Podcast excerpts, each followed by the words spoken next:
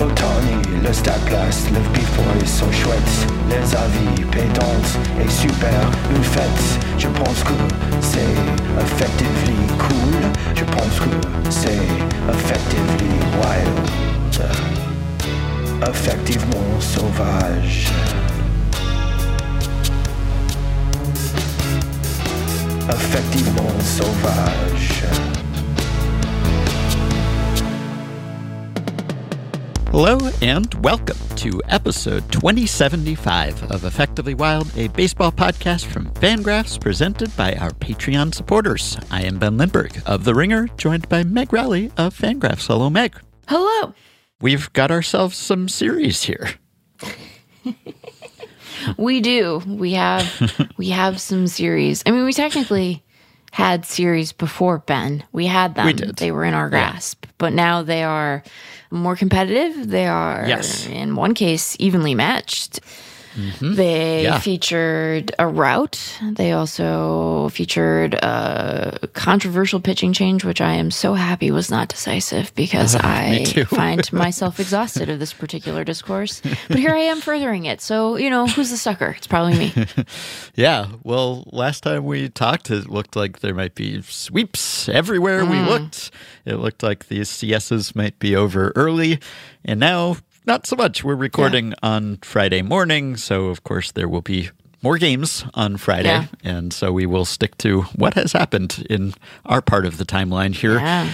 But we have an even ALCS as we speak, and we have the Diamondbacks winning a game against They won the a game. Phillies in Yeah. the NLCS. So you were at that game, I was. and it was one of the better games of these playoffs, certainly Yeah. of this round. So Mm-hmm.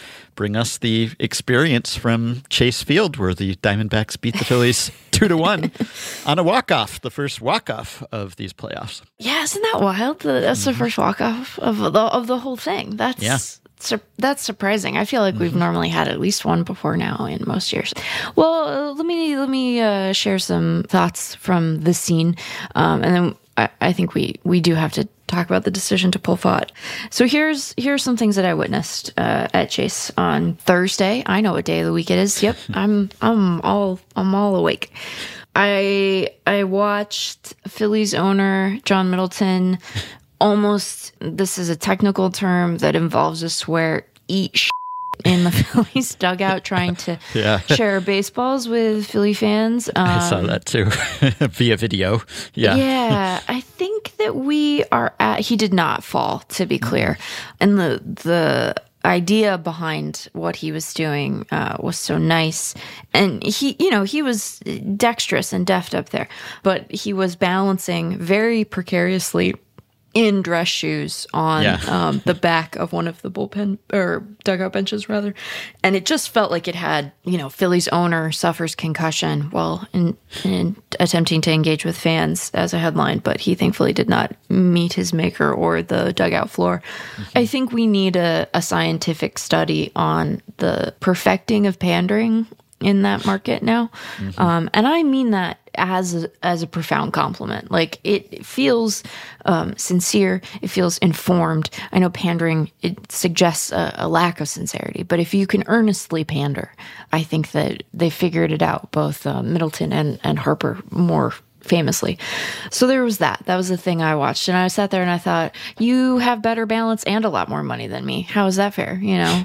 Um, make that make sense. I don't have like a, a strong rooting interest in this game as I in this series as I have said. You know, the the D-backs are the team that I see the most often in terms of in-person big league baseball. This Phillies team is so fun. I feel like I'm going to be sad when this series is over because I like both of these teams quite a bit. But you know, you never want to. Sweeps don't feel good. They don't feel good to a fan base. They don't feel good to an organization. And when I got to the park, I I think in part because a lot, you know, some percentage of the Philly fans who were at the game had traveled and thus were there early. I felt very nervous for the the D-backs faithful because most of the fans I saw were Phillies fans. They were being hyped up by their beloved owner, a weird turn of phrase in modern baseball. and um, they were sending out Ranger Suarez, and he was being matched by Brandon Pfaadt. And like Pfaadt is a promising young pitcher, but we have detailed some of the struggles that he has had in this postseason. He hasn't been able to go like super deep, even in that Dodgers game um, where he pitched well. You know, you could tell that they didn't want him to go too too far, and he's got a very youthful face. He's a mm-hmm. he's a rosy cheeked young man, and I think that makes him look both younger and more stressed than he probably is in any given moment. And you know, he's going up against Suarez, who just like you know, you talk about like a slow heartbeat, and sometimes you watch Ranger Suarez pitch, and you're like, is he alive at all? And I don't mean that as a knock on his performance. He's just so steady. His demeanor on the mound is so even. Um, and he's quite good and he's pitched very well this postseason. And so I just was like, I don't want these young people to feel embarrassed. You know, mm-hmm. I don't, I don't want Corbin Carroll to walk away from this postseason run feeling like it ended on a flat note like that. You know, that's a bad feeling for a young guy. Mm-hmm.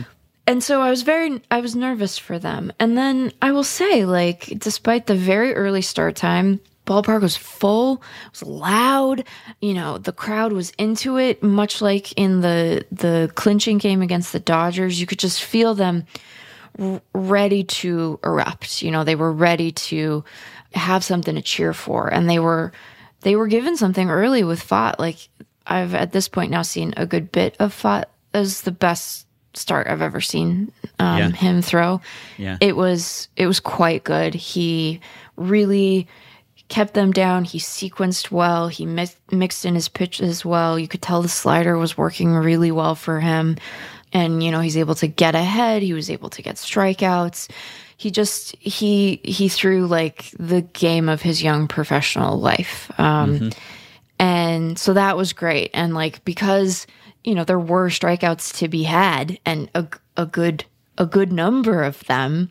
You know, he gave the the crowd there something to get really excited about and against a, you know, a Phillies lineup that has been so fearsome and that had really jumped on Gallen and Kelly who are, you know, have had a good deal more professional success than Pfaadt has like to have it felt like a victory for him that they like you know they got through the first inning without having allowed a run which means they hadn't allowed a home run. And you're like oh well yeah. okay like that's new. That's a mm-hmm. that's a new thing for this d-backs team against the phillies. And then he you know he kept going.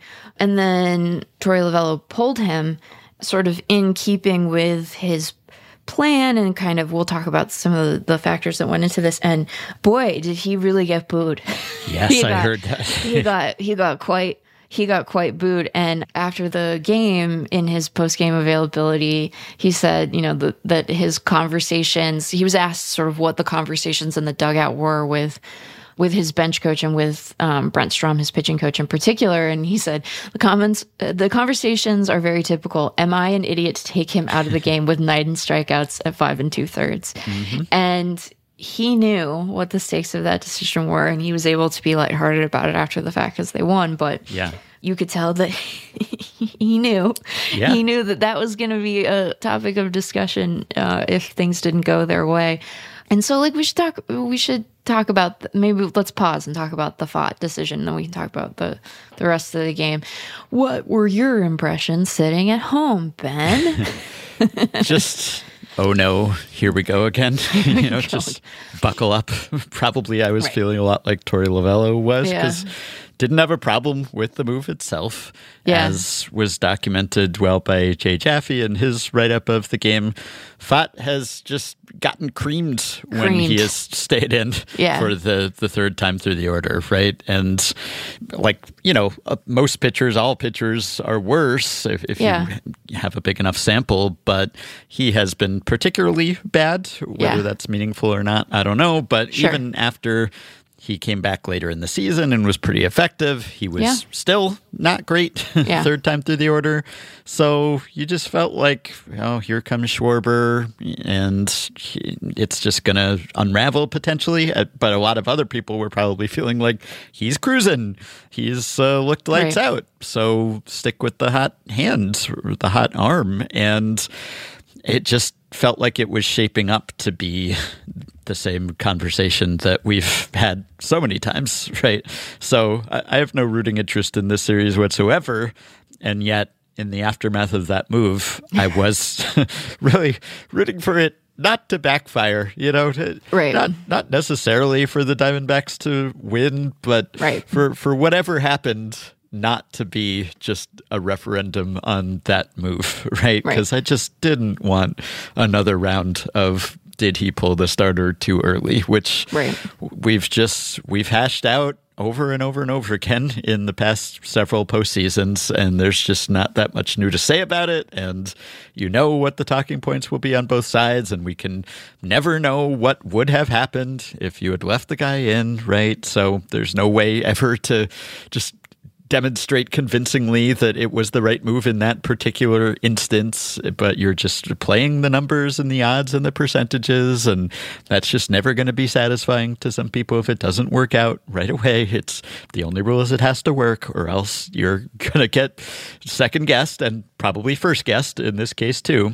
And so when Saalfrank walked Schwarber, then it was like, oh, here we uh-huh. go, right? But but then he got the inning-ending force out, and Right.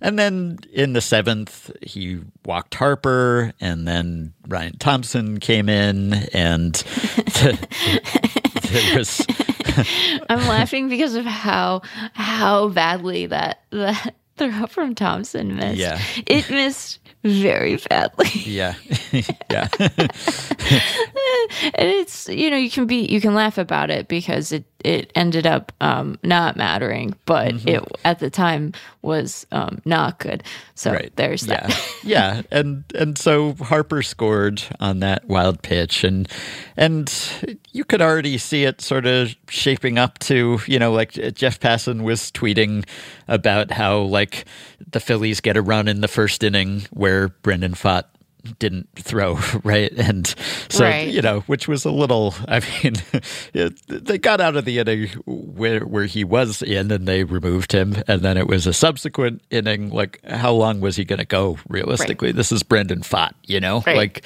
this is not the ace of your staff. This is Right. not some dominant pitcher. So you really got to kind of count yourself lucky that you got such a great outing from him and then say thanks and uh, we will now pass it to the next guy right? So but there was a run scored. And so again like i guess any scenario where the Diamondbacks had lost that game potentially, you might have seen some backlash to that decision because uh, people could have said, well, you leave them in, and maybe the Phillies just never score. Like, you know, their other Right. relievers come in at a later time and Sure. they hold the line, whatever it is. Anyway, I was just so relieved that, that it worked out once and you know partly i guess because uh, you can cite it as hey here's a time when they did that and it worked. And so it's it's not always the snell decision where it instantly backfires but also just because we were spared the conversations that would have come out of that. I think a lot of things can can be kind of true simultaneously. Like when when he was pulled, I felt like it was I thought this is a this is a perfectly good and logical place to pull him. He had been told we were told prior to the game that he was looking at about 18 hitters plus or minus 4 depending on how the lineup turned over and sort of where he was he is averaged in like the mid 80s in terms of his pitches over his season. There have been times when he has gone longer than that, but but he's averaged I think like 84 85 pitches. And it just seemed like uh, a really logical spot to pull him because he gets through five and two thirds.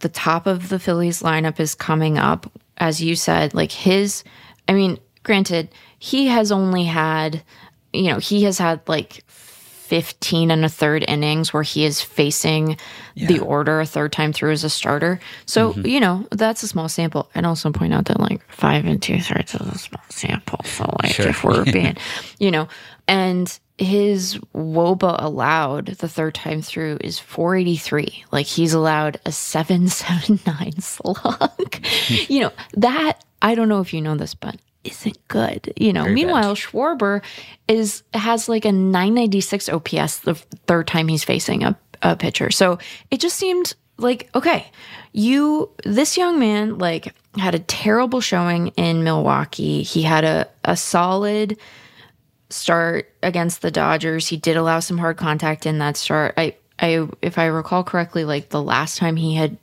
faced Schwarber in this game, the contact was loud. And so you get through five and two thirds. You have the opportunity to bring a reliever in with the bases empty to deal with the top of the lineup.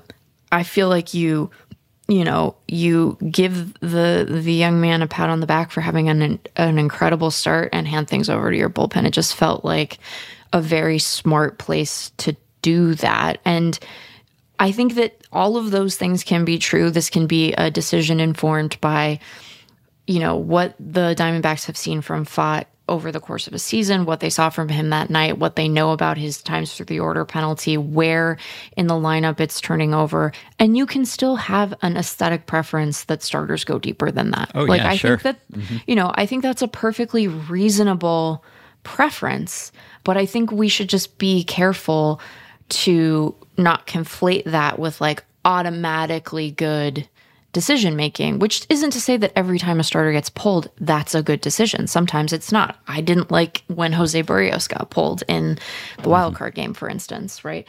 So, uh, you know, I don't want to like overstate things, but I do think that we should just do the work of separating out like the decision making process from our aesthetic preference. And then we can have a conversation about like how much of good process we are willing to compromise in the name of potentially more pleasing you know pitching. That's fine. Mm-hmm. Like and that's a compromise that fans might be willing to make. I understand the diamondbacks not being willing to make that compromise because Sure. they want to go to the world series. So mm-hmm. like that's their project. But i think that that those things can can all kind of be true at once. And then you can you know you can sit there and be like wow maybe don't sorry. I'm still I'm still um I'm still thinking about that wild pitch cuz it was it was wild. it, was, was. tr- it was quite it was quite wild, you yeah, know. not every wild pitch lives up to the billing. Sometimes Right. it's it's you know not a com- controlled pitch, but Right. it's not wild exactly. That Yeah. one was wild. that one was that one was wild. It was quite it was quite wild. But yeah, so I, I think that it's important to kind of keep those things in in balance. Yeah, like you're just we know you're not guaranteed to continue to be excellent. Even starters with a much longer professional track record aren't guaranteed to like have the hot hand, you know, in the next inning.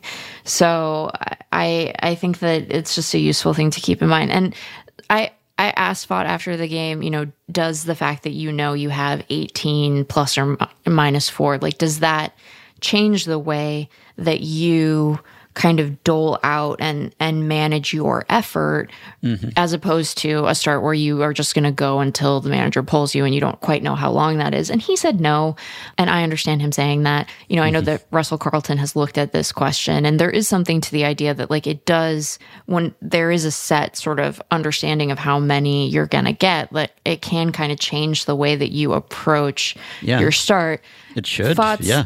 yeah.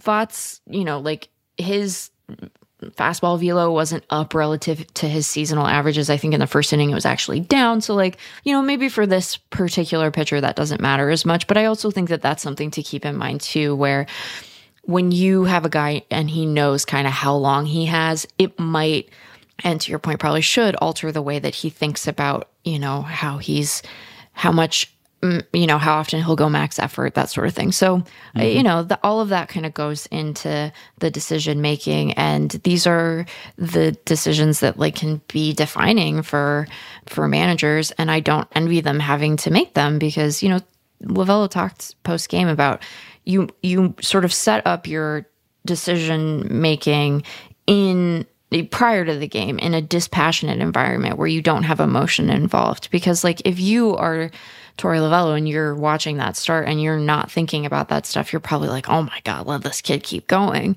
but you have to balance that with the stuff that you know and try to parse for yourself which of these things matters more in this particular moment. And I think mm-hmm. going with a much larger sort of body of evidence and body of work is probably going to work to your benefit more often than not. And then you just have to hope that the guys after him can execute. You know, I think going to the relievers they did in the sequence they did makes a lot of sense, even if, you know, Thompson sent a ball to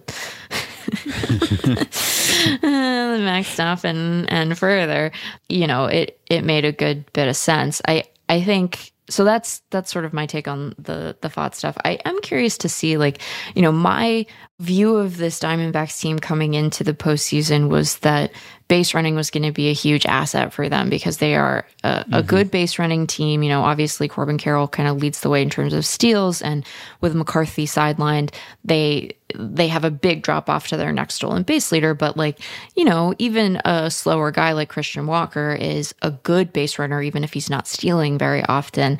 And it feels like the base running for them has been kind of sh- shaky this yeah. this go around. And you know, Lovullo acknowledged as much after the fact. Um, so I I wonder if they will be able to clean that up in a way that proves beneficial to them because it didn't end up mattering in this game. But it's like they're like not going on contact when they should, and they are going on contact when they arguably maybe shouldn't. And, you know, it, it, again, it didn't matter, but like you're sitting there in the press box and you're like, how is Pavin Smith not on third base right now? Like, what is mm-hmm. happening? And then, you know, Perdomo walks and bails him out, so it doesn't matter. But it was, um, I was like, you, you guys are really good at this though. And then, yeah. and, and then this has been probably less good. So, mm-hmm. you know, yeah. Well, most of the moves Lovullo made worked out well, right? The the yeah. Pfaadt decision ultimately paid off or didn't hurt him, and right. then he kind of switched up the lineup a little bit with the yeah. lefty Ranger Suarez starting, and and that paid off. Uh, Ketel Marte leading off ended up getting the biggest hit and a couple other hits too, and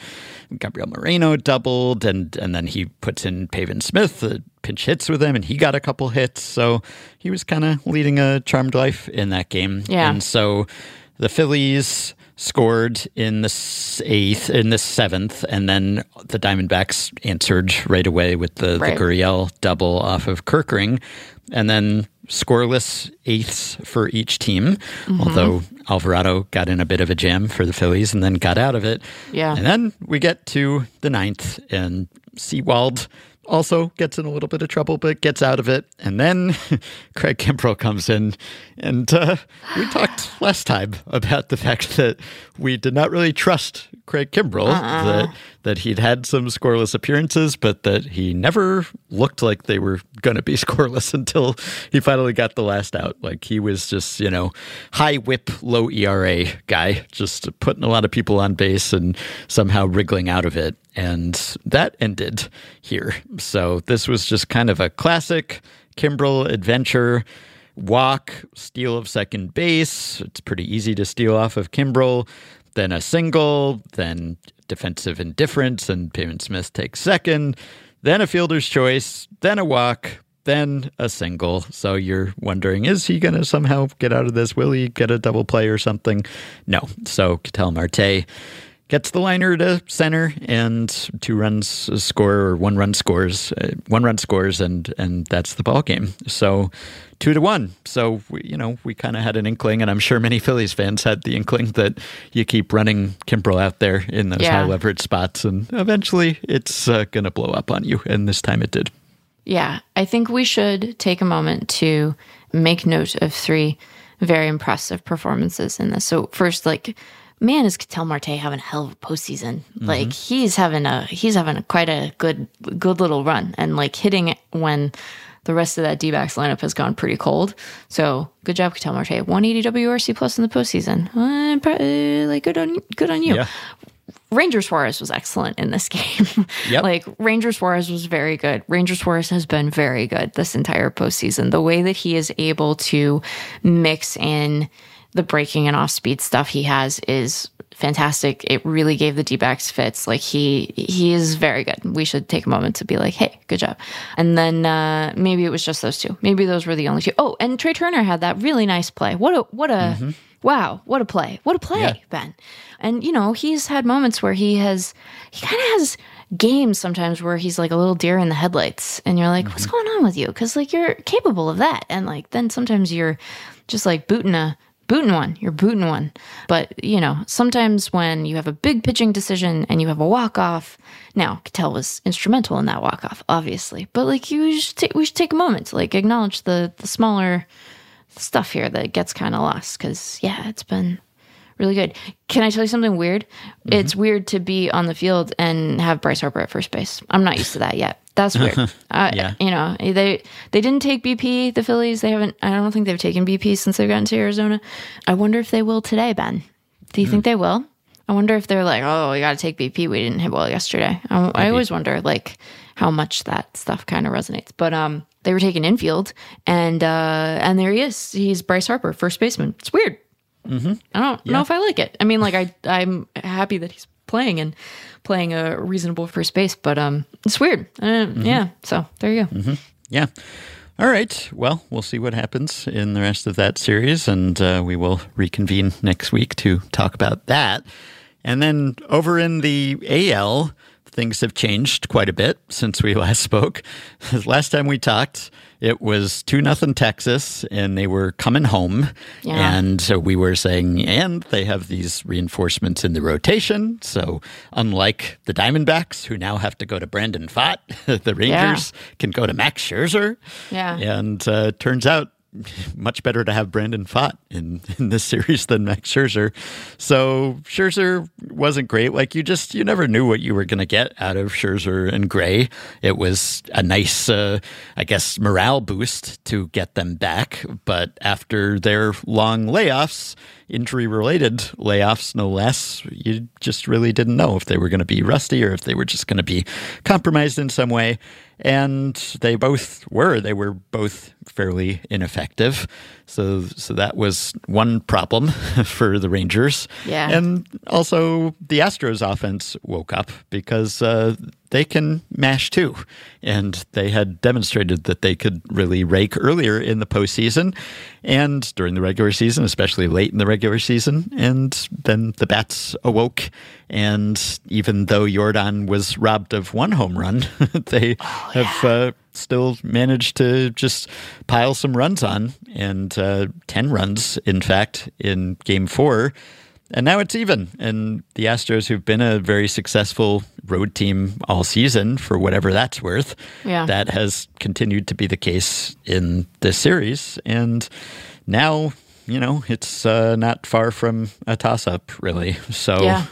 so that's where we are. Anyone who was uh, counting the Astros out, nope, they're not dead yet. They're not dead yet. They're not dead yet. And I don't feel any particular way other than I'm ready for some from for some new representation in the World Series from uh, Mm-hmm. from the American League. That home run robbery was pretty incredible. That was really nice, yeah. Mm-hmm. That was really nice. But yeah, they're I mean the Astros are relentless. They score and score and score. It's weird. It's so it's this, you know, I don't think it means anything, but like the split uh, between their road and home performance is so weird, Ben. It's just Yeah. such a it's such a strange thing. But yeah, they're they're relentless. And we talked about how we were confident that at some point the Kimbrel of it all would prove an issue for the Phillies. And you know the the the Rangers pitching situation granted a lot of this has to do with their starters but the bullpen continues to not be like amazing.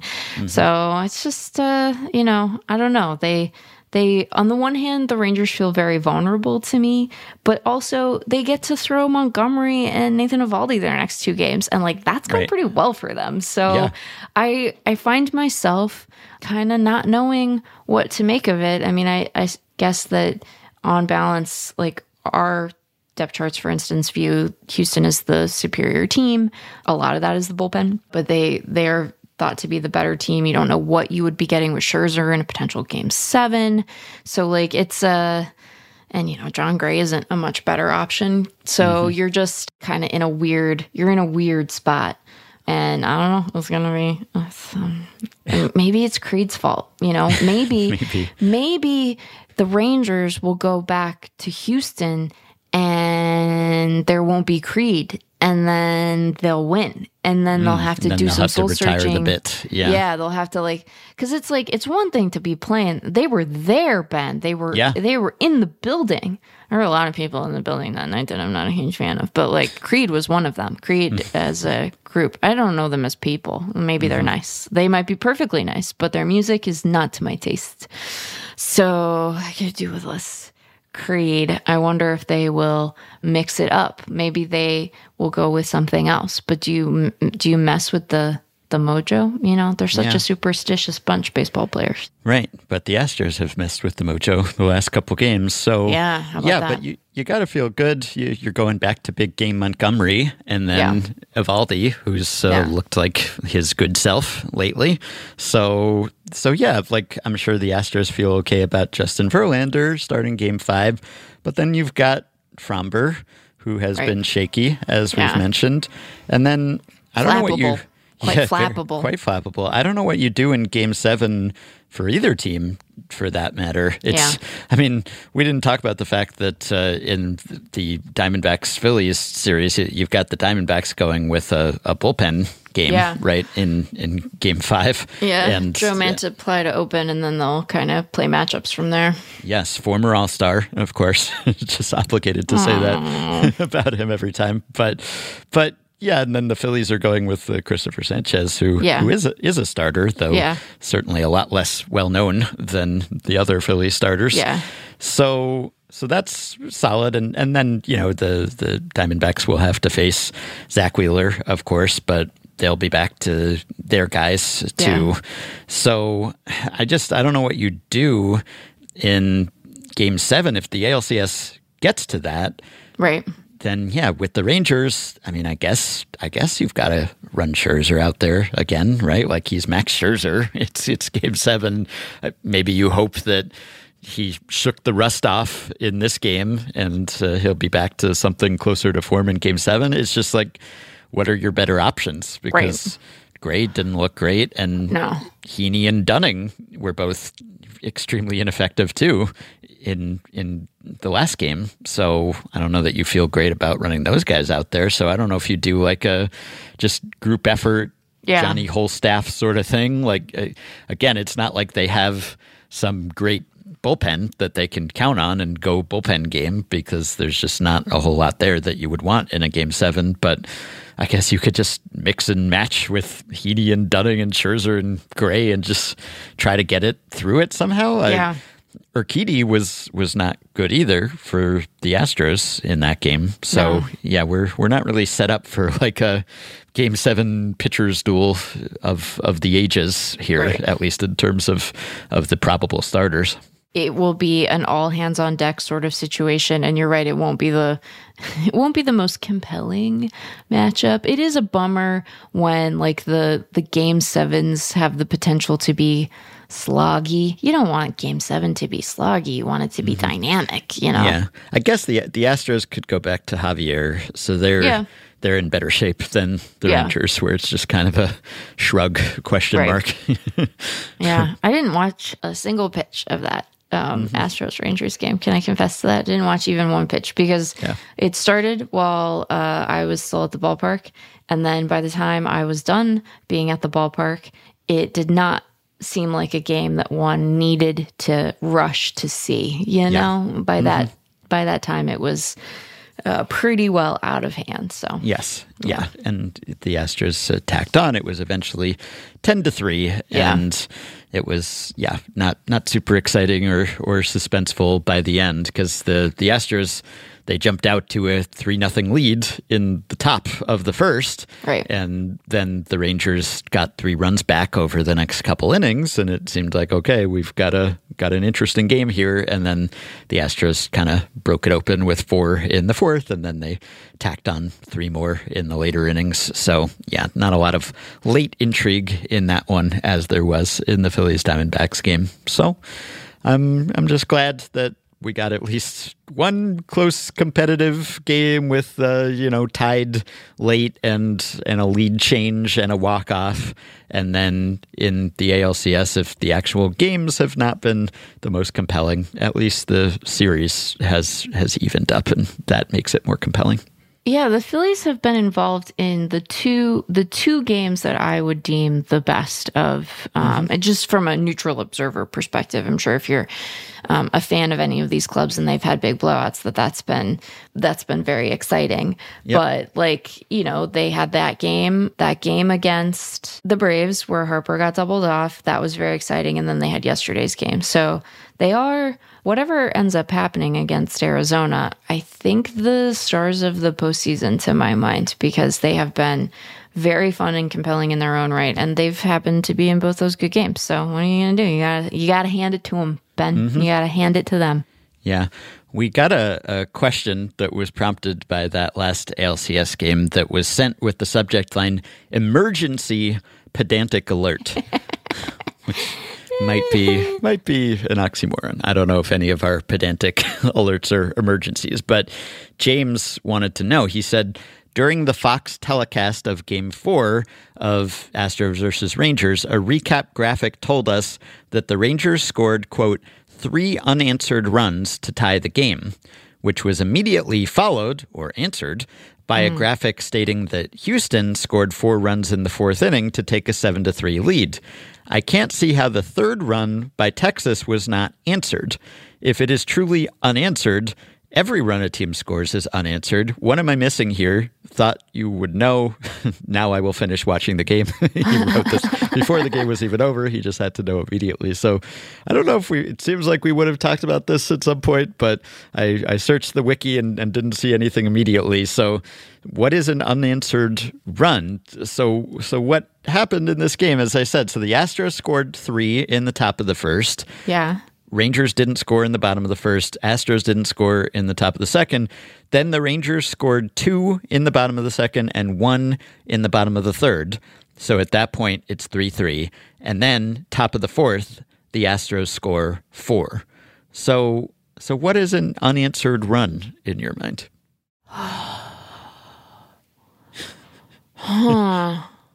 Sounds like the sort of thing you take for granted, and then suddenly you start thinking about it, and it's like, huh. Well, I, see, I, I think James has a point here Yeah.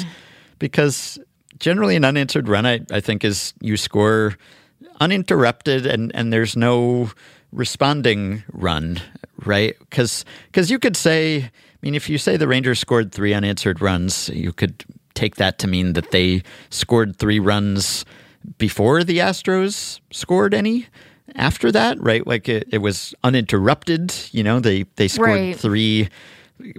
All the run scoring was consecutive. Like the Rangers Right. scored three consecutive runs Yeah. before the Astros Yes. scored another.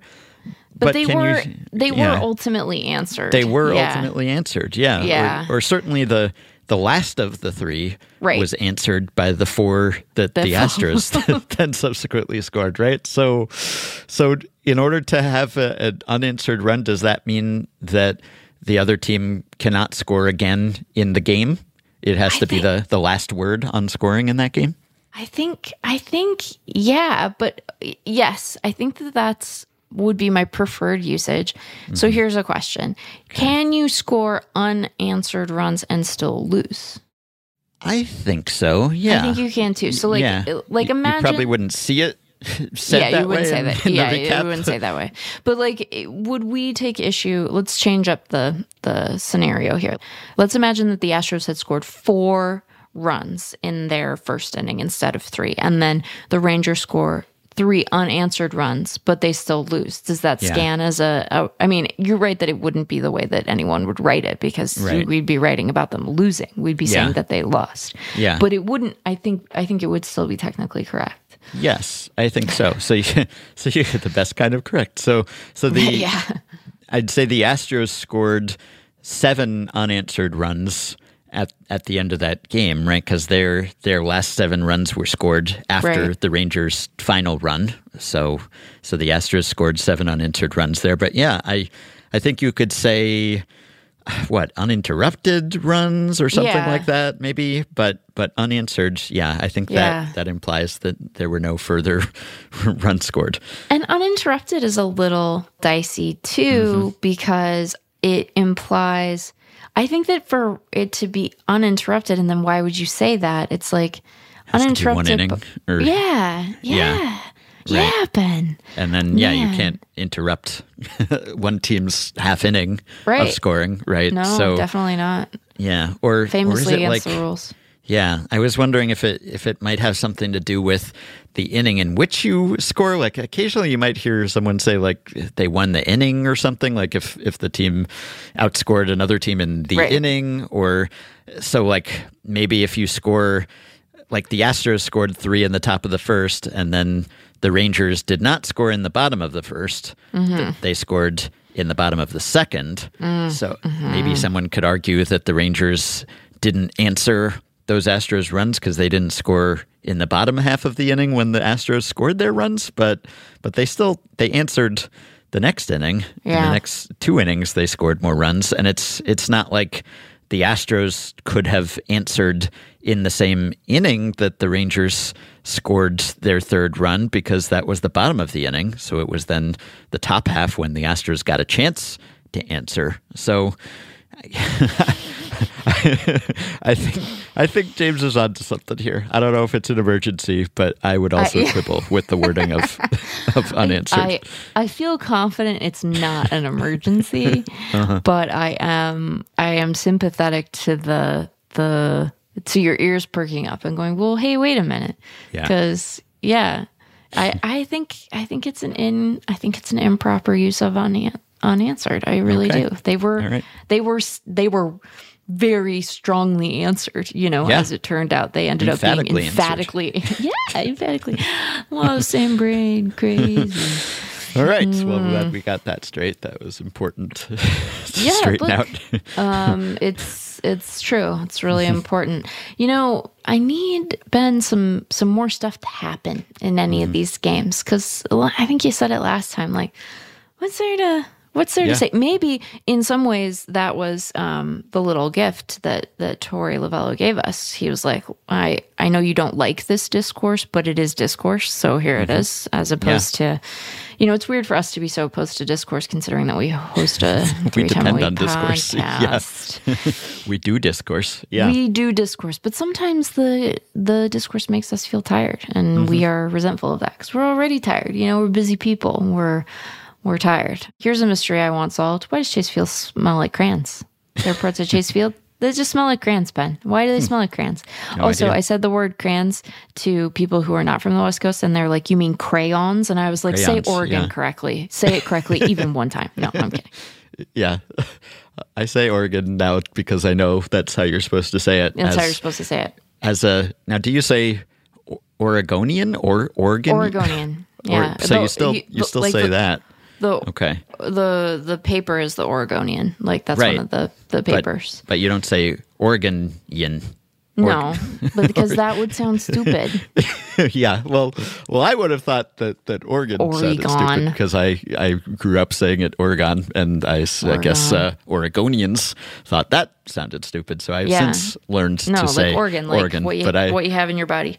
I do say know? crayon though. Yeah, yeah, I know. Pe- People, Mince was giving me grief about crayon. He was like, "What the, what the is a crayon?" You know, and I was like, "It's a, you know, like you draw with, like you the colors in a box. You know, you get a Sure. box of them. You get a box of crayons. Yeah, we know what they are. Just yeah, not Yeah. not what you were referring to. Yeah. Well, uh, I'll return to the playoffs uh, briefly in a stat blast at the end of this. Uh, do you have any other any other postseason thoughts? Um, I would encourage everyone to exercise caution when standing on um, benches in the dugout, particularly if you're in dress shoes, which are often slippy. Um, they're just like slippy little shoes. what was the the attendance and the atmosphere like? Because you had mentioned that being a day game and all. They they announced it as a sellout. It looked very full. I was in the third. I'm in the third row for for these ones, which I don't say in like a woe is me, but just the third row of the press box at Chase. You can't visualize the upper deck, and so I don't know if it was all you know if people were going all the way to the last row like they were for the Dodgers game like every seat in that mm-hmm. park was full.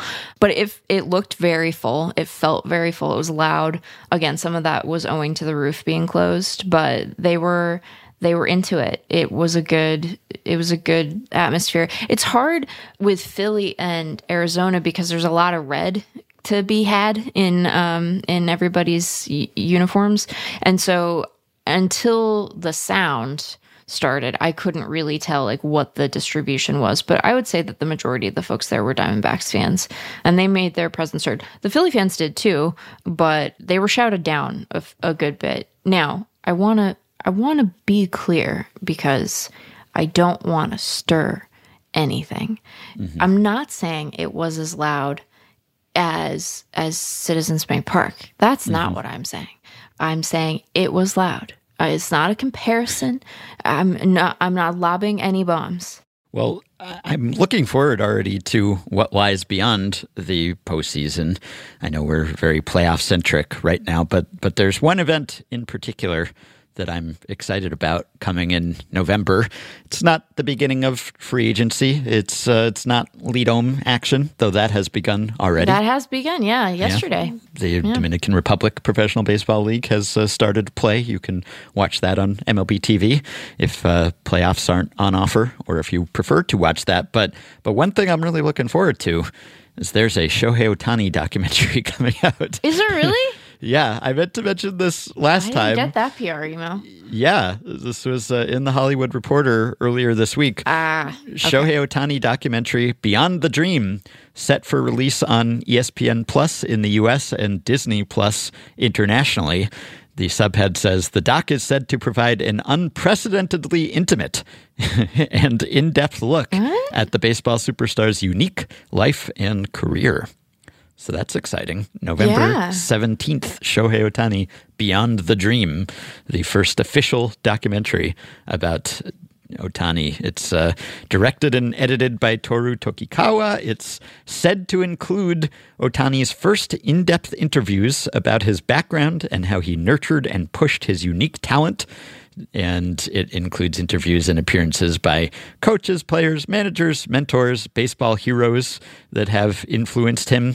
I'm thankful for the opportunity to share my journey in this documentary, Ohtani said. Hearing the stories shared by my childhood heroes has been truly inspiring. I hope this documentary stands as a testament to the importance of resilience, passion, and self belief in the pursuit of excellence. So it's going to trace his whole career from his uh, childhood to Hokkaido to the big leagues. And, and I guess this is sort of the official rollout of his uh, free agency, right? Yeah. This is this is like his his debutante ball. This is his coming out party as a free agent. It's like let's get familiar with uh, Shohei Ohtani, this guy that everyone can bid on and potentially employ. So he is quite reticent typically. He doesn't do a whole lot of interviews.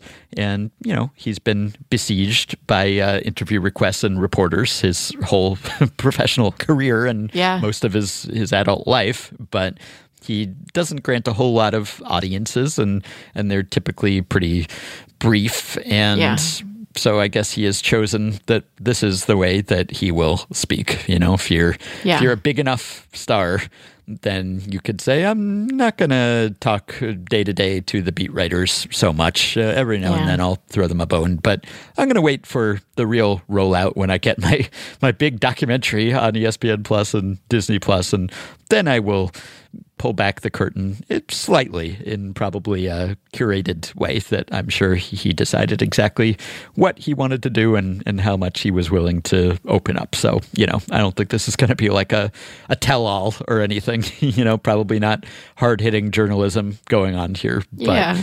at least a, a longer, you know, English language documentary look at Ohtani than we've typically gotten. Yeah, I, that's exciting. I didn't mm-hmm. I didn't know Ben. I just yeah. didn't know. Mm-hmm. Yeah, I mean, I'm someone who who watches and and writes about and podcasts about every Star Wars show on Disney Plus. Right. Watch all the MCU stuff, and I have a daughter who is obsessed with Moana and Elemental and wants to watch uh, Disney stuff every day.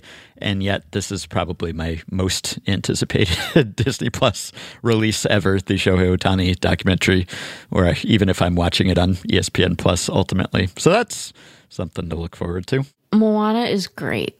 Moana's I, good, yeah. I haven't seen Elemental. Is it good? Mm-hmm. Yeah, I liked Elemental. I, I saw Elemental in theaters, and Moana I was unfamiliar with until recently, and now I'm extremely familiar with it. But it is uh, held up fairly well to the ultimate test of a two year old wanting to watch it every single day. How quickly will that drive you mad? And, you know, it, it fairly slowly, all things considered. Yeah, I Moana. I like the shiny song. You know, the whole thing, all the music in Moana is good, but like Mm-hmm. The shiny one is like particularly fun. Yeah. Being a parent, that seems hard.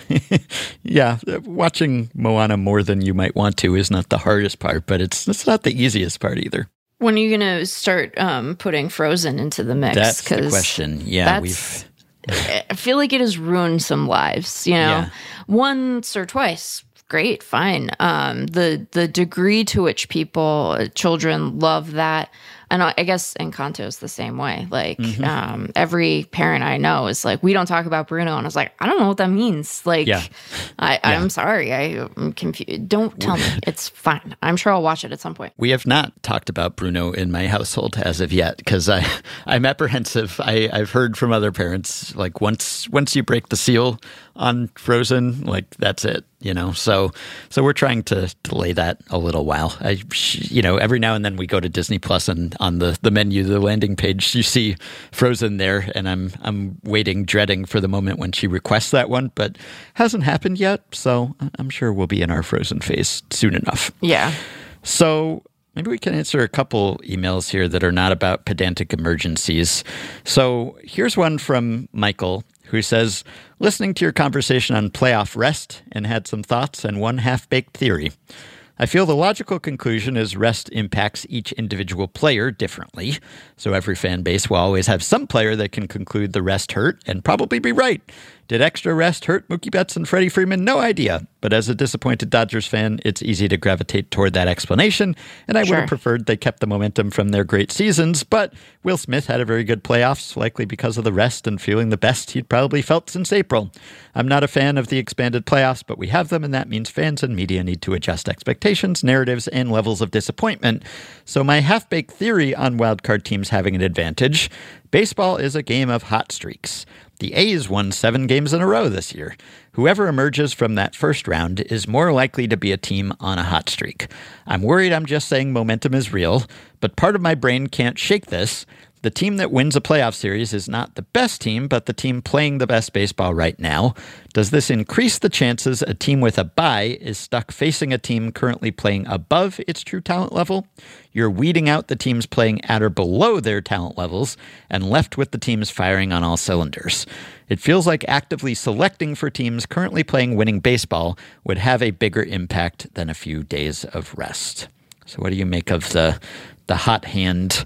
If you have a bye, you are sort of selectively facing teams that played well enough to make it through the wild card round, and so you're going to be facing the hot team, and you'll be at a disadvantage. Mm. I mean, I I think that I think that baseball as a as an endeavor is prone to like a lot of streakiness. I think that part is true. I don't know if I would say that I necessarily put much store in like the hot hand. I know that the, like I just think that sometimes you have a bad run. Like I I I feel like we're trying to overcomplicate uh, a thing that's like sometimes guys are good and sometimes they have a bad week and sometimes their bad week lines up with other guys' bad week and then it lines up with the other team's good week and what do you do with that? Like I I also think that it's what is like our comprehensive theory of this because it's a big problem that Mookie and Freddie Freeman couldn't couldn't really hit that series, but also all the pitching was bad. But also I, I don't know, like is is that does everything need to be good at once for you to win a baseball game? Can some things just be good enough? Mm-hmm. Like what do you do with what do you do with a team like you know, doesn't the the early struggles of the Diamondbacks disprove this, or is this like it, it, there's two hot teams, and so you got two hot teams, and then only one hot team can emerge? I don't mean it hot like hot. I mean it like you know uh, playing well.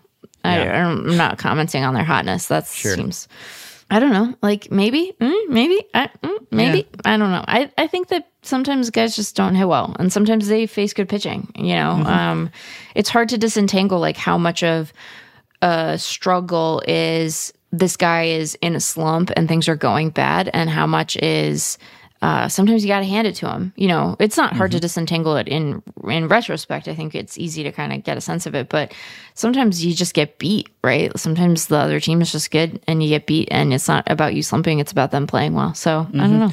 Yeah, I think first of all, you don't have to be firing on all cylinders to make it through the wild card round. You just really have don't. to you have to win just- two out of three. Yeah, you have to have So- luck- lucky bounces. Yeah. So it's not a guarantee that if you're the team that had a bye, that you'll be facing some team that just is uh, tuned up and, and really just raring to go and, and is going great. That that was kind of the case this year, arguably, but doesn't have to be the case. And then not sure that being hot or playing well in one round is predictive of, of doing that in the next No. round. It's uh, certainly possible you could look through history and find examples of teams that walked all over an opponent in one round and, and then didn't do so well in the next round. In fact, people have studied that and looked at how teams finished the season and whether that was predictive of how they would play in the postseason. And nope, not really. You can finish the season hot, you can finish the season cold. Doesn't seem to have much predictive power either way. And also, if you do run into a hot team, I mean, if if the theory of the case is that you don't have to be the best team, you just have to be the team that's playing the best in October, and sometimes you don't even have to play the best necessarily to win. Right. I mean, you could get outscored and and still win, not in a game, but over the course of a, a series, let's say, or out hit or whatever. But but if the theory is, well, the hot team, the team that gets hot, the team that plays well in October is is going to go all the way. You're going to have to face that team at some point, Right. right? I mean, if you want to advance yourself, Right. So Two hot teams, you know. it does yeah it doesn't really matter when it happens i mean you, Right. you'd still rather have the bye right you'd still if you don't get the bye you might just face the hot team in the first round instead Right. or or you will later on if if you stay alive long enough like it at some point you have to have a good series yourself or at least a better series than your opponent has so yeah i don't think this this really holds water for me. So I don't know if being hot means that you stay hot.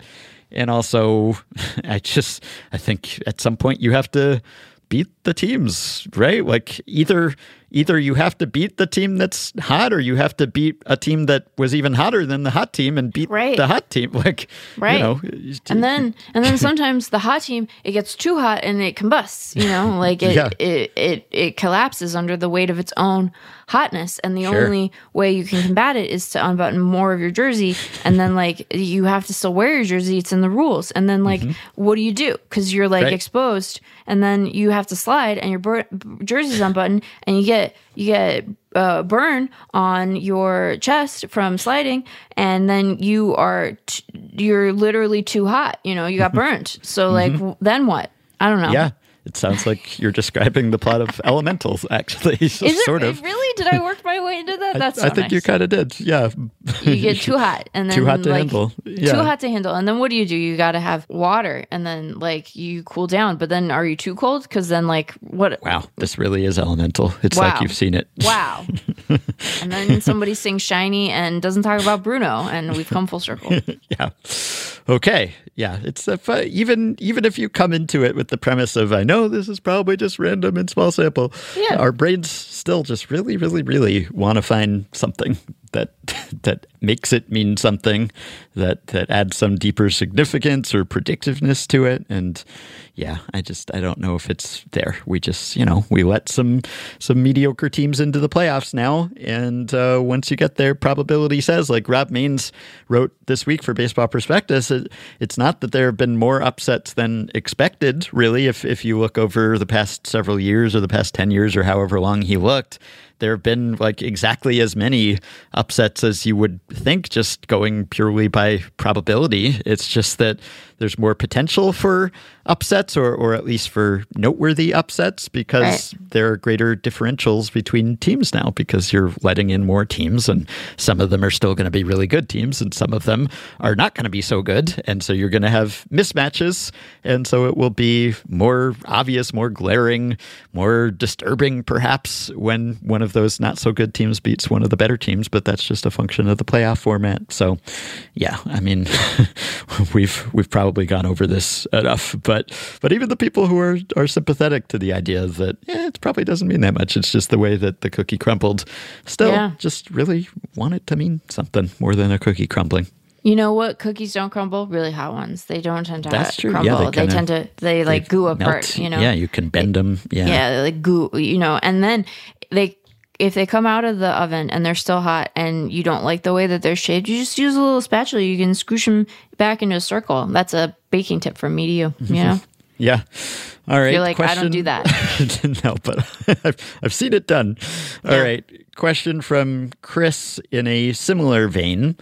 He said, uh, listening to episode 2071, I was struck by Ben's musings on the randomness of short series, specifically how he wouldn't be surprised with an underdog beating a favorite due to the variability inherent in a small sample. This got me thinking if we say that the best regular season team was the Braves, how bad would their opponent have to be for such a result to outweigh the randomness of the playoffs? For me, I think the tipping point would be this year's Colorado Rockies.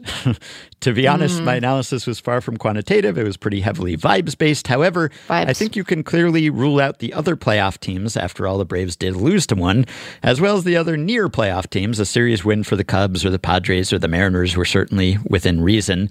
Even when considering below 500 teams, I couldn't say for sure that I personally would be shocked beyond belief.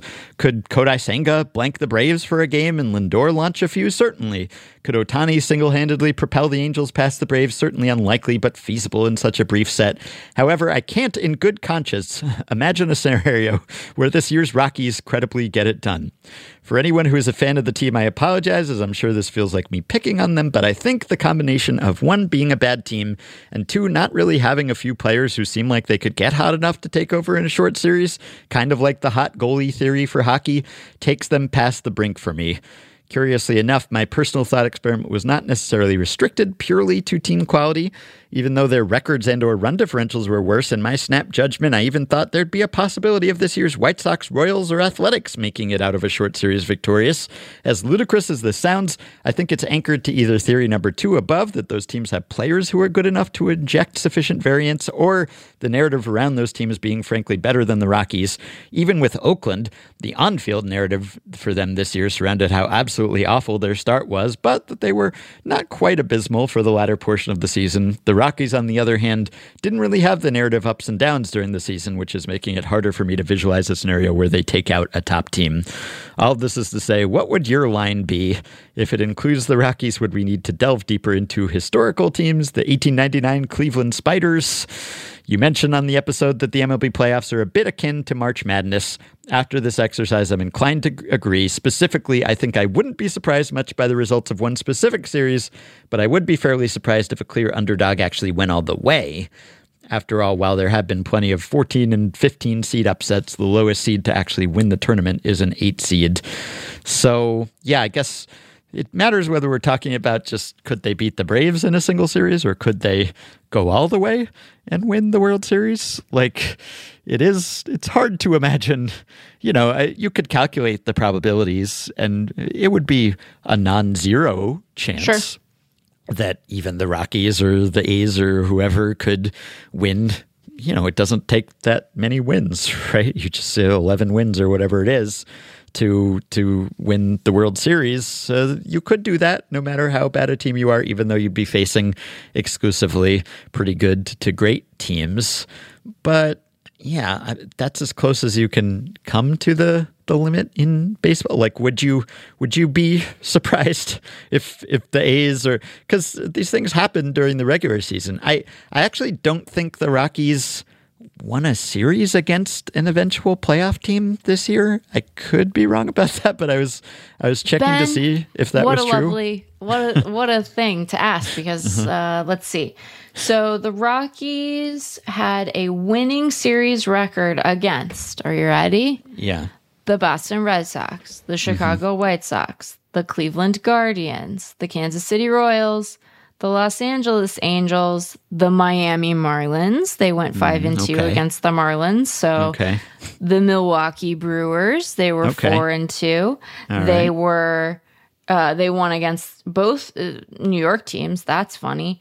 Mm-hmm. And they were let's see, they were 500 against St. Louis, who famously did not make the postseason. So Miami and Milwaukee. Okay. Uh, they managed now one of their wins against Miami was a walk off, which is funny given Miami's record in one run games. So, rah, um, and they did not win the season series against Minnesota, but they did walk them off also.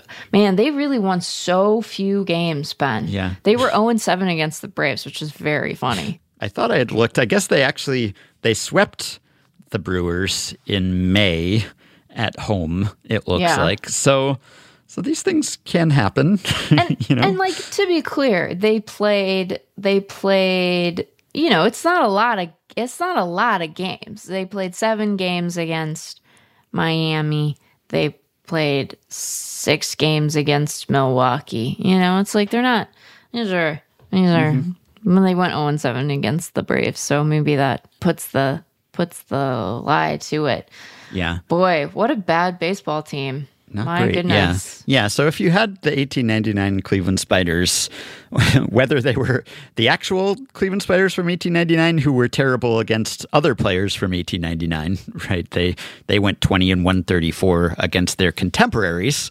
So I would imagine that the 1899 Cleveland Spiders might be winless against 2023 teams. So so yes, if you took a truly historically terrible worst of all time team, then I would be very surprised if they well, won the World Series certainly, but but even beat a team like the Braves in one series, that would cross my threshold for yeah, that's that's surprising. you know, it, it wouldn't be the weirdest thing that ever happened, probably, to win a best of five, but Right. but it, it would it would surprise me. Would it shock me? Maybe. Maybe it would come close to shocking me. But really, any any current team, no matter how bad, if it's a big Yeah. league team, I still don't think that quite does it.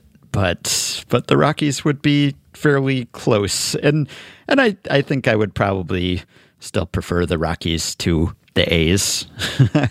I, think you know we we can dump on the Rockies plenty, and we do.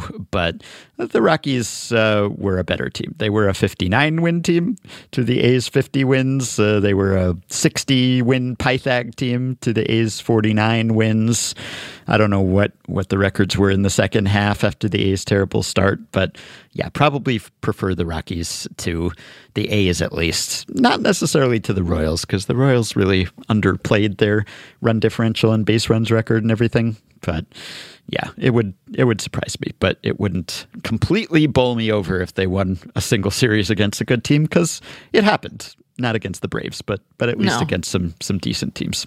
Yeah, I mean, like things can be possible and still wildly surprising, you know? Mm-hmm. Like that's the thing about baseball. It's like, is it possible? Yeah, sure, of course. Like, mm-hmm. but is it likely? No. Would it make you go, what is going on? Yeah. Like, oh my God, can you imagine? Can you imagine, Ben? I have one more, and this is uh, sort of a weird one. so, Excellent. all right, this one comes from Matt, Matt Trueblood, in fact, who says Will Harris, not the former relief pitcher, recently tweeted a typically disturbing AI rendering of a Dodgers team suited up to play football. In gazing at it in horror, the thing that jumped out to me most was the second man from the right in the front row. He has two right hands What? yeah, I mean, I'll send you the link and I will link to it, of course, on the show page. But AI sort of uh, famously, infamously, not so great with the fingers. Yeah, they're bad with hands. Yeah, getting better, but but not so great with with the digits and the Okay. appendages. Oh so no, I'm so afraid to open this. Wait, hold on. let me look at it. two right hands. You sometimes hear like you know, Ah. so and so has uh, two left feet. Right would be a way to say that someone is kind of Ah. like- clumsy. but two Ah. right hands. So I don't like that. I don't like that. Ben, Nat's question like is the obvious one. He says, "How would a pitcher who had a right hand on their left arm do?" Obviously, the possibilities for a mind bending array of pitch movement characteristics are tantalizing, but I feel like this would interfere pretty severely with the muscular wiring, if you will, of the arm. To permit a person to pitch this way, would they also need to have a freak UCL across the elbow from its usual place? Oh my god. Would the forearm be able to reverse itself to support the physiological nightmare? oh no. And even if so, is the I shoulder adaptable enough to accommodate having a backward arm attached to it? What's the fastest you could expect a pitcher like this to throw? Set aside the medical questions, though. Let's assume it all basically works. I mean, sure, why not? You, you know, R.A. Dickey didn't have a UCL, it worked for him. What arsenal of pitches would you build for this hurler, and how quickly would hitters adjust? Would this person's cutter be different enough from a normal lefty sinker to cause lasting confusion? Or would they just play like a righty? Do you have them throw a full suite of what will feel like normal breaking balls for them but act like different shaped screwballs? Let's just ponder their four seamer. Does it freak hitters out? Is the angle weird enough to flummox them? Can the arm work in a totally different way, or will their stuff loosely take the same basic shape as that of a normal lefty, with only subtle differences based on backward grips? I've typed all this and now I suddenly feel sure this is a past pod topic. a last sending anyway. I don't think it was. So, Yeah. you know, we've talked about where you would put the third arm if there was a third arm Right. and whether that would benefit a pitcher. we thought about the hair if it was on the if on the top of the head, you know. And I, f- I feel like there was there was one maybe about I think there was one some sort of vivisection scenario, some like Island of Dr. Moreau, where it was like if you could alter a Yeah. pitcher's hand in some way, how would you do it? But this is different. I think this is a little bit different. This is this is natural. This is not altered or enhanced. This is just hey, you're born with with two right hands. So I wonder. I mean, look, physiologically, I guess we would have to consult an, an anatomist, Yeah. S- someone. far beyond far beyond my expertise just wildly uh, outside of my expertise i mean i think the boring answer to this question is that you would just have the guy throw right-handed with his on the right side of his body hand right? Like wouldn't you just have him be a righty? Like a like a traditional righty? I'm not gonna say a normal righty because like this is how this guy's born. Like Yeah. wh- i'm not gonna judge. Like that's just how you came out. That's fine. Yeah. but like i think you would be like that would be weird and hard to do. Because like yeah how does the elbow piece work? Like what is uh, that what would you do? Presumably he would find some way to compensate physiologically like if if he was born this way sure you know uh, people transcend all sorts of what one might think could be limitations and turn out not to be right uh, people Yeah. are very resourceful Totally. and ingenious and uh, brain plasticity being what it is uh, we've talked about all the players who go against their natural handedness and Yeah. learn to throw or swing or pitch or whatever with with the other hand because uh, someone tried to turn them into a switch hitter or a lefty or they were hurt their dominant hand and so they learned how to use the other one for a while. So I I don't doubt that that they could I guess it depends on exactly how the anatomy works like there there could be some constraints on the force that they could generate or the angle at which they could throw. It's uh, it's hard to say without you know having the X-rays and the MRIs and, and getting in there and, and seeing how all the tendons and ligaments and, and bones and muscles connect to each other. Not that we would be qualified to assess that. oh gosh yeah no someone who could.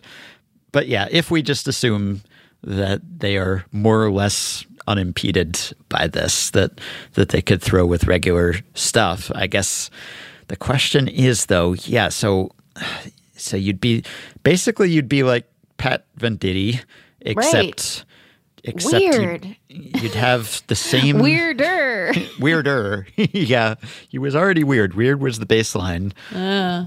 But I, the advantage, I guess, to throwing with both instead of just using one arm would be possibly that that you can work more. Maybe it's a little lighter workload. You're still going to have to work your lower body and everything, but you know your your arm is going to get sore, and then you can use the other arm Yeah. instead. It's maybe a little fresher, so maybe you can get a few more innings out of this guy.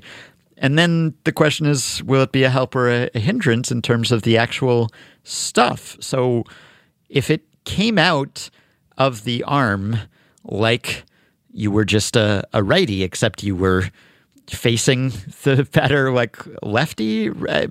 like a lot of the platoon advantage is just the angle and and just Right. not it's partly the movement but it's also the angle and just not getting as good a look at the pitches and so that might still apply with this guy but then the stuff might be weirdly I think this would be very beneficial one way or like assuming you can actually pitch. Pitch. Yeah. I think it would be good because all you want to do is is stay out of the middle range of Right. everything as a pitcher. Like you don't want Right. your stuff to move like everyone else's moves. Right.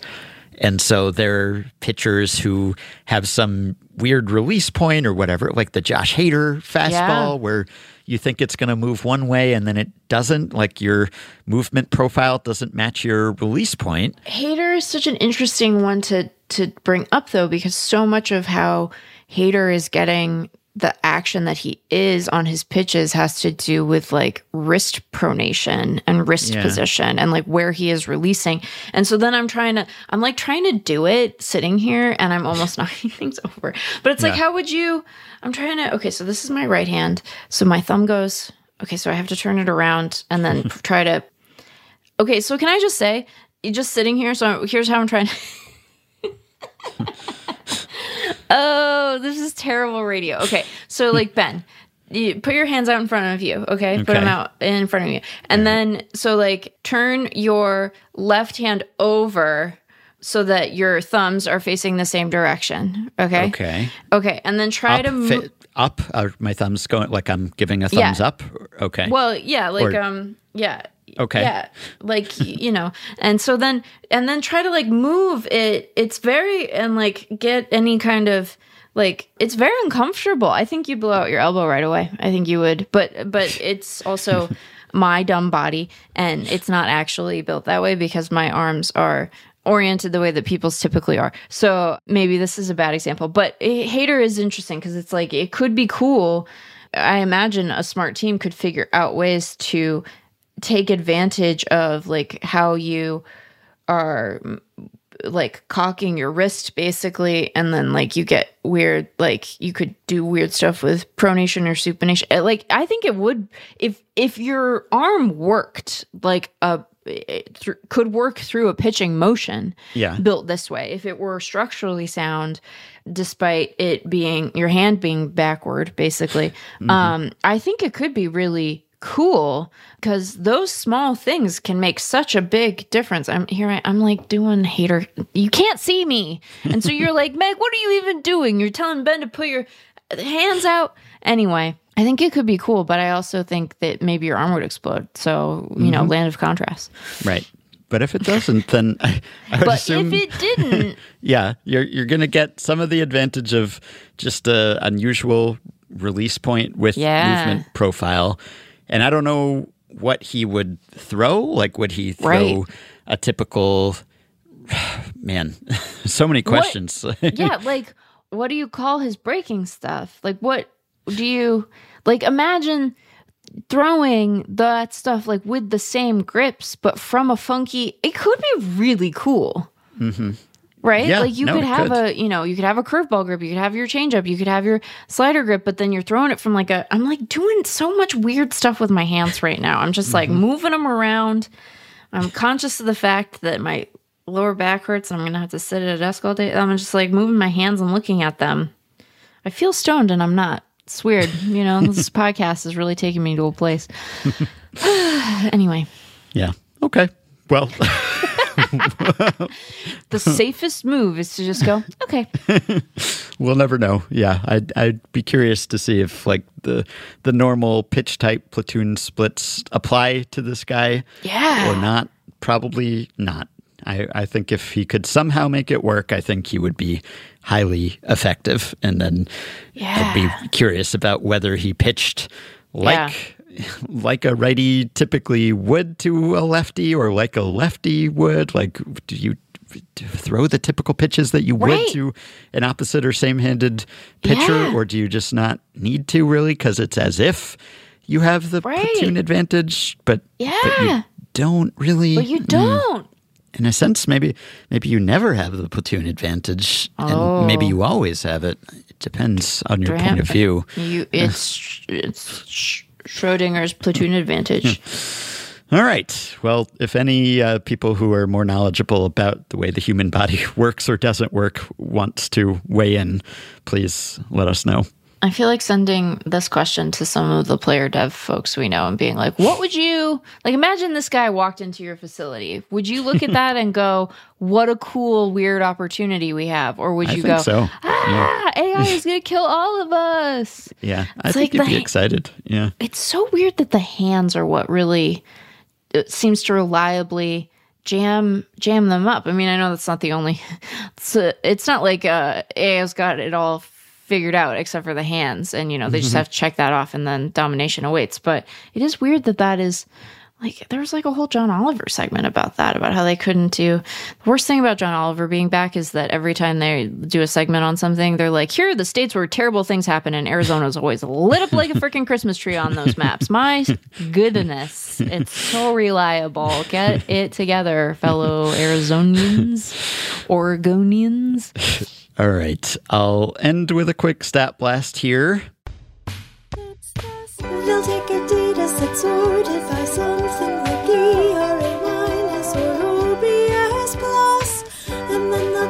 Take a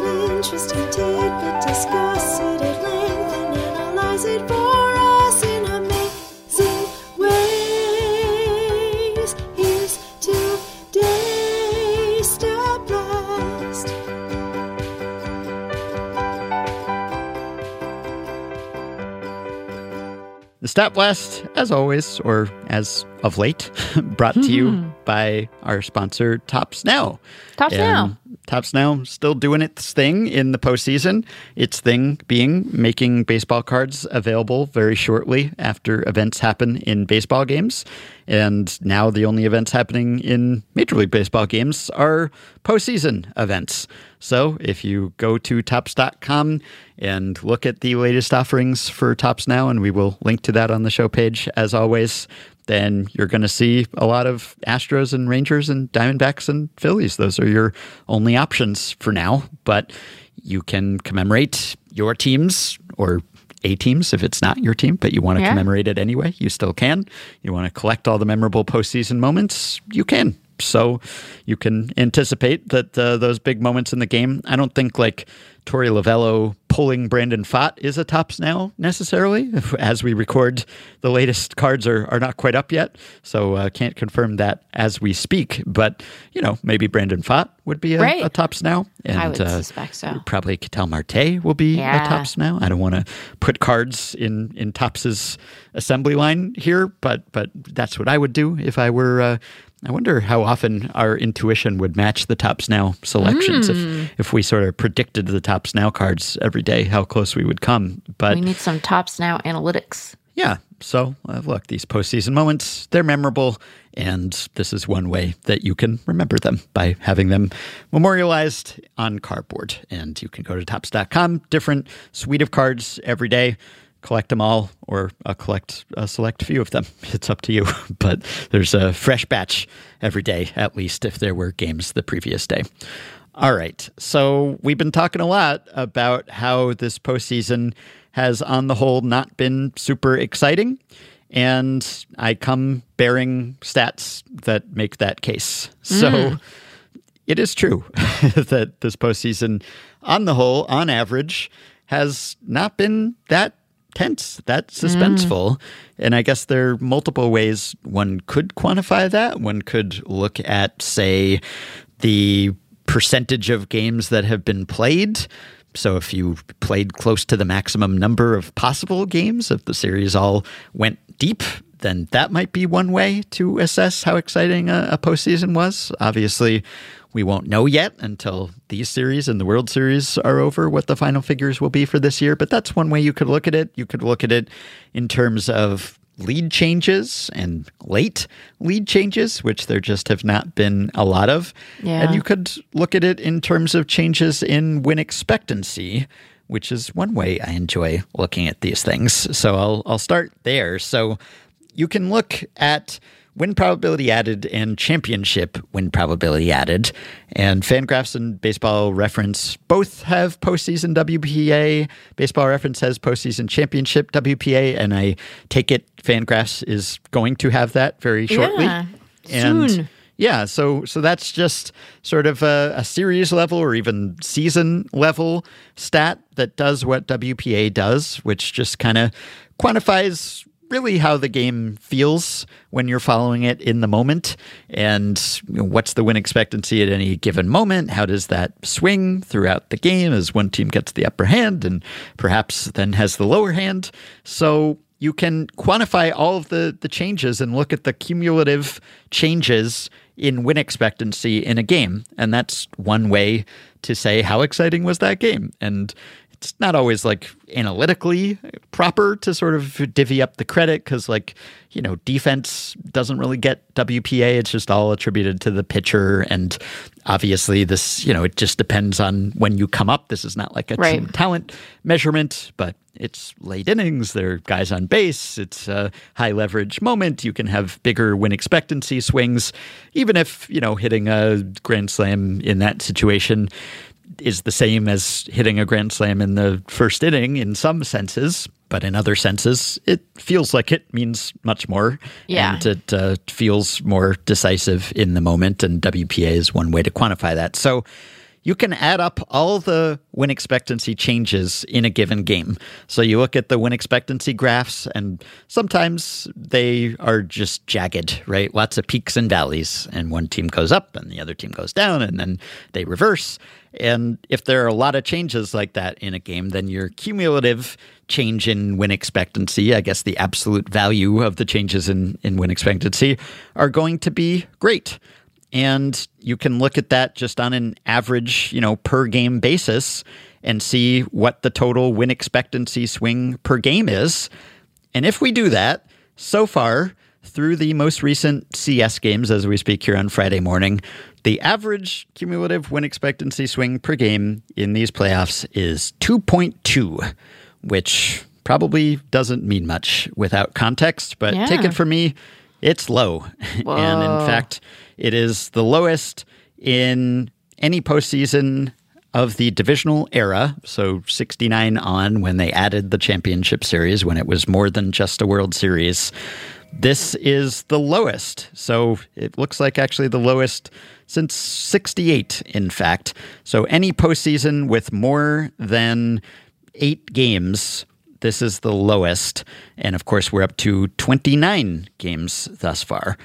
So to find a, a lower one, you have to go to 1982, which had 15 games and was also 2.2, but a slightly higher 2.2.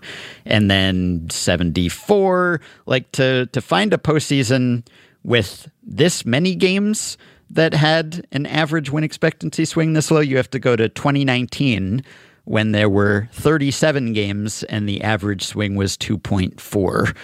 And we could go back and, and see what we were saying about the 2019 postseason at the time.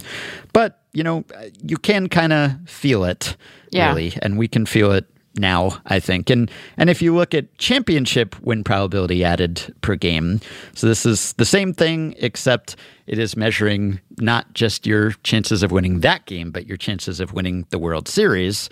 Well, we're at by far the lowest so far at 0.22, but that's not really fair because we haven't had the World Series yet and you're going to get the biggest swings in championship win probability added during the World Series, of course. But if we even just look for no World Series, we just exclude the World Series from every postseason, it's still the lowest at 0.22. Last year was the previous lowest at 0.28. Of course, you know, we haven't gotten to the decisive games of the championship series yet either. So so this Right. may come up, but but purely on a win expectancy basis, yeah, it's it's been a bit boring.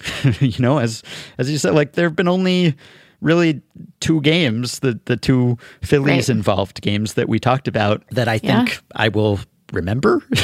like, you know, if if you're a fan of the teams, then Sure. you'll remember. But but me, I I don't know. Like I, I guess I'm undercutting the mission of Topps now here by by saying that a lot of these postseason games have been a bit dull by postseason standards. But you know, it's it's true. Uh, we we go where the stat blast takes us without fear or favor. But some of the the like big individual moments in those games, I think lend themselves very well to memorialization, even if the games themselves end up being a Yes, snooze. Like that is true. You know, it's hard not to um, watch like Yordan Alvarez or Bryce Harper hit a big home run and not get your heart rate up, even if the rest Mm-hmm. of the game is sort of ho hum, which I think is one of the really lovely things about baseball. It can have these really exciting moments, even when, you know, the game is long and full of terrors. Right. Yeah. Okay. Well, that's one way to quantify it, and it backs up our intuition here. The most exciting playoffs, by the way, and I will include World Series this time, by average win expectancy swing per game, 1980 was big. 1924, which was just the World Series, but a classic seven game World Series. 1995, 1912, that eight game, seven game series. 25, 41, lots of seven game World Series in there. But if we have a lower games minimum, 2004 was big, 34 games. 2003, 1991, of course, 2009. And by championship win probability added per game, 1924 at the top. 1975, very high in the not just World Series era. 1980 again shows up. The average championship win probability added swing is lower the more games there are, but 1992 and 1993 were pretty high. 1997, 2011. I'd encourage people to peruse the spreadsheets that I will link to. And, you know, you can also look at the percentage of, of total possible games played.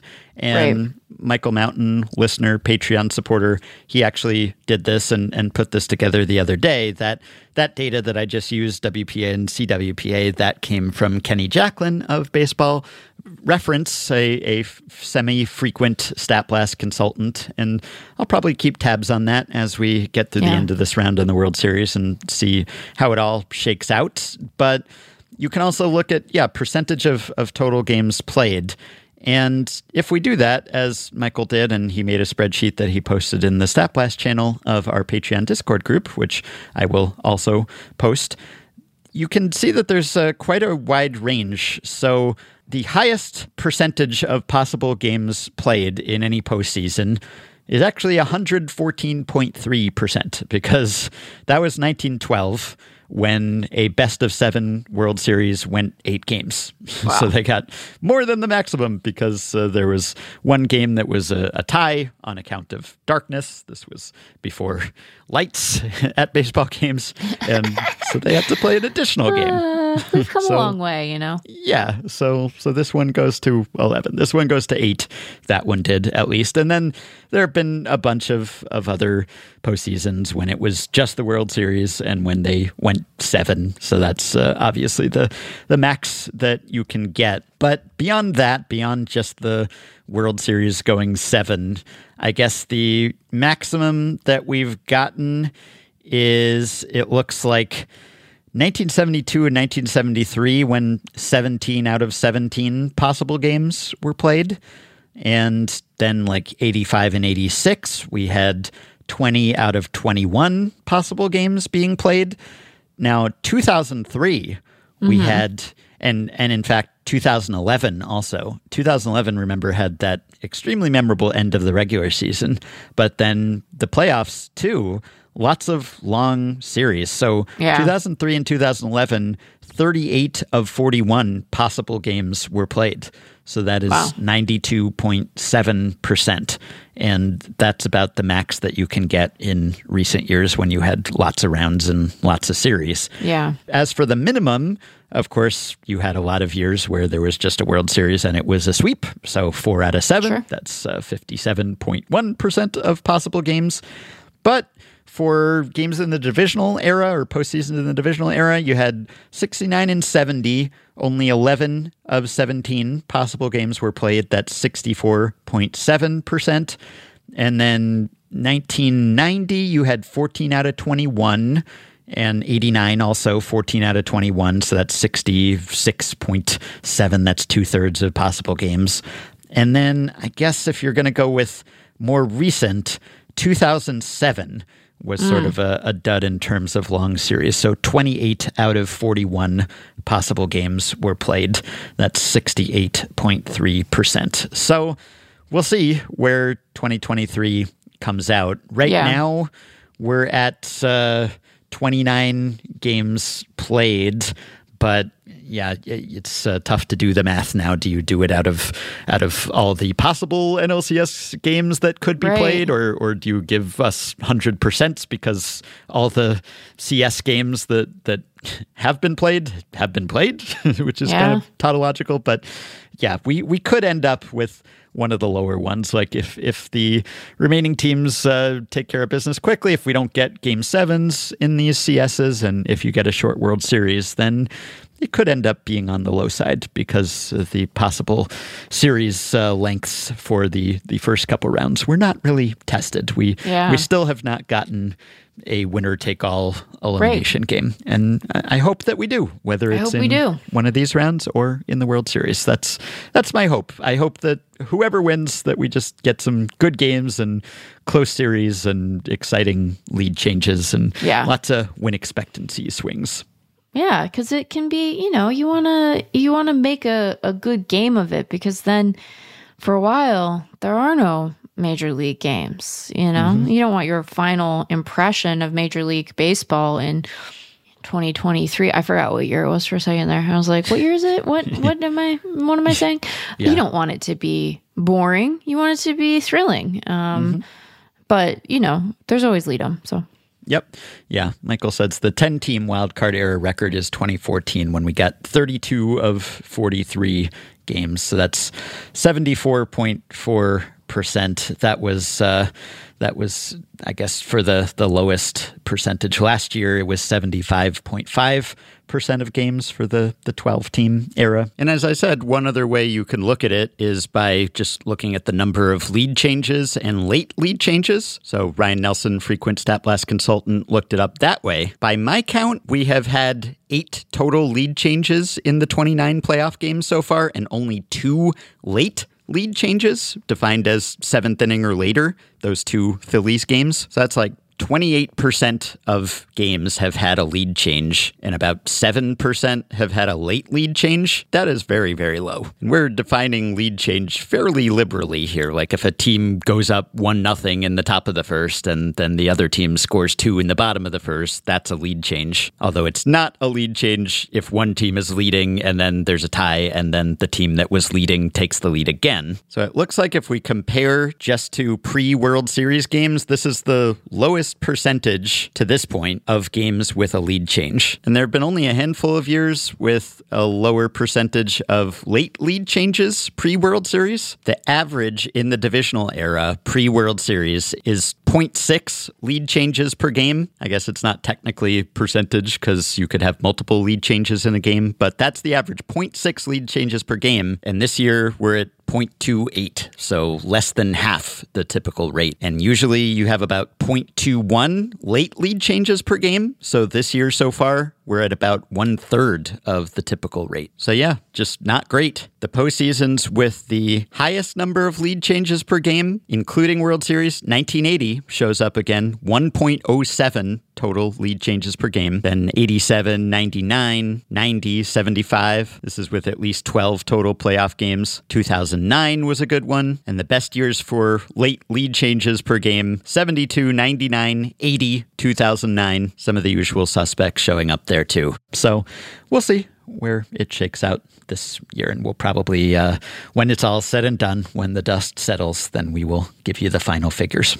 Well, listeners, this is the outro now. I'm back. It's Ben, a slightly older, slightly more knowledgeable Ben, because I now know what transpired in the two baseball games that took place on Friday. If you've been listening to this podcast for a while, you're probably pretty familiar with the concept of regression to the mean. You see some extreme results. It's likely that they won't stay so extreme, that they'll come back to earth a bit, sometimes in a disappointing way, sometimes in a very welcome way. And this is one of those times, because right after I finished a stat blast about how few lead changes we'd seen, and how few late lead changes we'd seen, especially, we got a couple of classic baseball games, which each had two lead changes. That's a total of four lead changes, including one late lead change apiece. I believe these were the first playoff games this year with more than one lead change. So I wanted drama, I wanted competitiveness, I wanted excitement, and boy, did these games deliver. The Astros came back to beat the Rangers 5 to 4. The Diamondbacks came back to beat the Phillies 6 to 5. So the NLCS is even now. The Astros are one win away from another World Series appearance. Both games had a crucial late home run in the eighth or ninth. Altuve hit yet another postseason home run, and Alek Thomas, pinch hitter, hit one off of who else? Craig Kimbrel. Lots of great pinch hitting action in both of these games. There were a couple pinch hitters who preceded the Altuve home run for the Astros. But yes, our warnings about Craig Kimbrel went unheeded, and the Phillies were punished again. So that is more like it. They can't all be like that, but some of them have to be like that. A couple of super exciting games, raising those rates of lead changes and late lead changes per game. So playoffs not over. Still time for them to end on an up note. Good stuff. Not for Phillies fans, not for Rangers fans, but for any fans who want to see some back and forth battles decided late in the game. More like that, please. Keep them coming. And you can keep your support for this podcast coming by going to patreon.com slash effectively wild. The following five listeners have already signed up and pledged some monthly or yearly amount to help keep the podcast going, help us stay almost ad free, and get themselves access to some perks. Andrew Blythe, Chris Wickie, Brendan Bonner, Karina Longworth, and Joe Camarada. Thanks to all of you. Patreon perks include access to the Effectively Wild Discord group for patrons only. There's a great channel in there just for postseason game chatting, and we will be chatting and live streaming during an upcoming playoff game. That's another Patreon perk. We've already done one this month. We also do monthly bonus episodes. And you can also get discounts on merch and ad-free FanGraphs memberships and so much more. Patreon.com slash effectively wild. If you are a Patreon supporter, you can message us through the Patreon site, but anyone and everyone can contact us via email at podcast at.